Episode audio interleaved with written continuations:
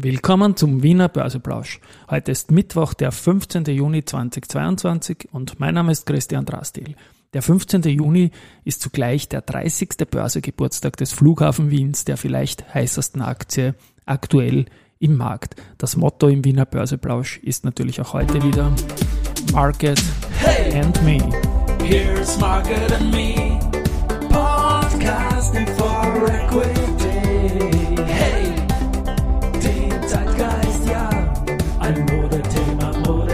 Ja, die Börse als Modethema und die Juni-Folgen des Wiener Börseplausch sind präsentiert von Wiener Berger und dem WSS Aktien Österreich Fonds. Als ich das hier einspreche, 13.58 Uhr, steht der ATX TR bei der genial teuflischen Zahl 6666 Punkten. Das ist aber diesmal ein Plus von 2,7 Prozent, weil es große Gewinner gibt. Und auf die schaue ich jetzt mal gleich. Zunächst an dritter Stelle die erste Group. Mit 4% ist der größte Punktegewinner damit auch heute. Aber mit 4% ist man heute nur die Nummer 3 am Vormittag, denn die Do Co. hat 6,6% plus gemacht. Und zwar haben die im abgelaufenen Geschäftsjahr 21, 22 äh, Umsatzsteigerung von 178 Prozent. Okay, die Vergleichsperiode ist natürlich mit Covid noch belastet gewesen, hart ein bisschen, aber alles von der Bottomline her ist sehr, sehr, sehr positiv. Es gibt ein großes Wachstum, erfreuliche Ergebnisentwicklung. Das Konzernergebnis hat ins Plus gedreht auf 11 Millionen Euro. Dividende, bleibt man vorsichtig, wird noch keine ausgezahlt, aber man gewinnt wieder neue Kunden, zum Beispiel KLM, Royal Dutch Airlines und es wird ein sechster Standort in den USA avisiert. Das ist also 6,6 Prozent. Plus heute, heute viele Sechser drinnen. Einen Zwölfer, ein Toto 12 oder was auch immer, macht die Meier Mellenhoff, weil die hat nämlich einen Ausblick gemacht, gewagt auf das zweite Quartal. Und ich beginne mit dem Fazit von Raiffeisen Research. Und die Kollegen sagen, dass diese Zahlen, der Ausblick schlichtweg überragend ist. Also man geht jetzt von einem EBIT von 300 äh, Millionen Euro aus und Raiffeisen glaubt jetzt, dass der Profitplafond zwar erreicht ist, aber die Ertragskraft sollte auch im zweiten Halbjahr hoch bleiben und sie rechnen jetzt mit einem EBIT von mehr als 500 Millionen im Geschäftsjahr 2022. Wie gesagt, die Aktie macht 12 Prozent plus. Sie ist momentan Nummer 20 der ATX-Beobachtungsliste, was die Umsätze betrifft und wird ein bisschen von der Strabag gechallenged, aber ich denke, dass heute auch begleitende Umsätze sind, die sehr schön sind. Im Intro habe ich es erwähnt, der Flughafen Wien, der ist heute 30 Jahre an der Börse. Happy Birthday und man hätte es irgendwie nicht besser skripten können. In dieser Woche ist ja das Angebot gekommen. Die Aktie hat einen 24% Satz nach oben gemacht, hat auch 20 Millionen Euro Umsatz gemacht. Und ja, der Flughafen ist unter den genialsten börsennotierten Flughäfen der Welt. Ich habe jetzt mal ein bisschen zurückgeschaut. Die Aktie ist 1992 zu 335 Schilling gekommen, hat dann irgendwann einen 4 zu 1 Split gehabt und darauf passiert irgendwie ein bisschen mehr als eine Verfünffachung im Aktienkurs. Aber der Flughafen war zusätzlich einer der genialsten Dividendenzahler ever an der Wiener Börse und so haben wir insgesamt einen Total Return von mehr als 1000 Prozent. Und der Flughafen ist auch ein Titel, der 1992, wie gesagt, vor 30 Jahren an die Börse gegangen ist und dann drei Jahre später ein Secondary Public Offering gemacht hat. Die waren damals zum Beginn gleich im ATX drinnen. Äh, zunächst die Nummer 7 sind jetzt aus dem ATX rausgefallen, vor allem auch wegen dem Streubesitz, weil ja seit Jahren die Gruppe, die jetzt bietet, schon an die 40 Prozent hält, aber die 40 Prozent und damit das ausgelöste Pflichtangebot ist erst vor wenigen Tagen passiert. Gestern war Wiener Börsepreis. Ich habe ihn angespoilert am zu Mittag gestern und ja, super war das Wetter, super war die Stimmung. Äh, es war eine Präsenzveranstaltung. Die Wiener Börsepreise sind vergeben worden. Es sind insgesamt 13 Awards an 12 Unternehmen. Den Hauptpreis hat heuer AT&S gewonnen. Ich freue mich sehr, weil große Wette von uns, das Unternehmen ist eine tolle Visitenkarte für den Markt. Und in der Hauptpreiskategorie äh, auf Rang 2 die OMV und auf Rang 3 die Wienerberger.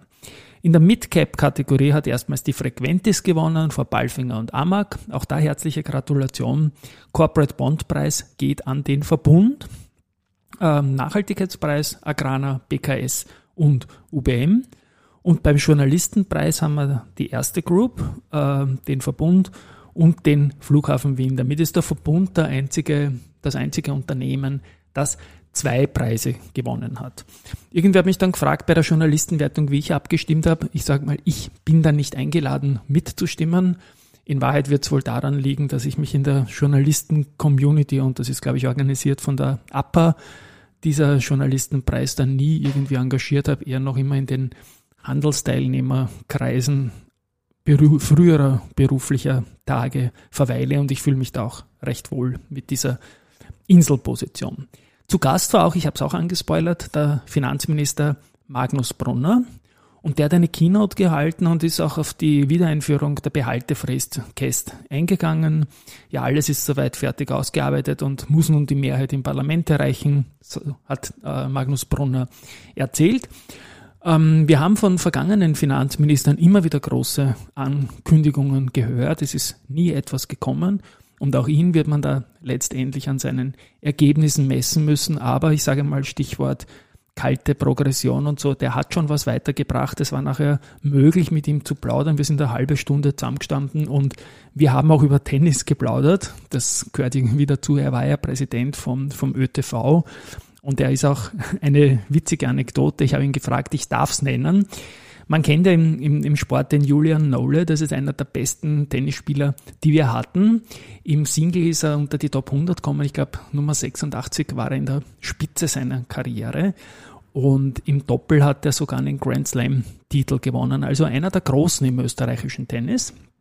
Und irgendwann gab es so eine Veranstaltung und Nolle natürlich der Superstar. Und dann sagt der Julian bei der Veranstaltung übrigens gegen ihn und da zeigt er dann auf den heutigen Finanzminister Magnus Brunner, äh, habe ich als einzigen von euch allen hier eine negative Bilanz. Also die haben da früher immer wieder gespielt. Der Magnus Brunner hat mir dann erzählt, okay, nur bis 14 Jahre Julian Nolle, aber immerhin gegen eine spätere Nummer 100 muss man als, äh, auch als 14-Jähriger, wenn er 14 ist, noch gewinnen. Also das ist schon eine gute Sache. Und insgesamt bin ich dann da von dem Wiener Börsepreis mit guter Laune weggegangen, was in den vergangenen Jahren eigentlich nicht immer der Fall war.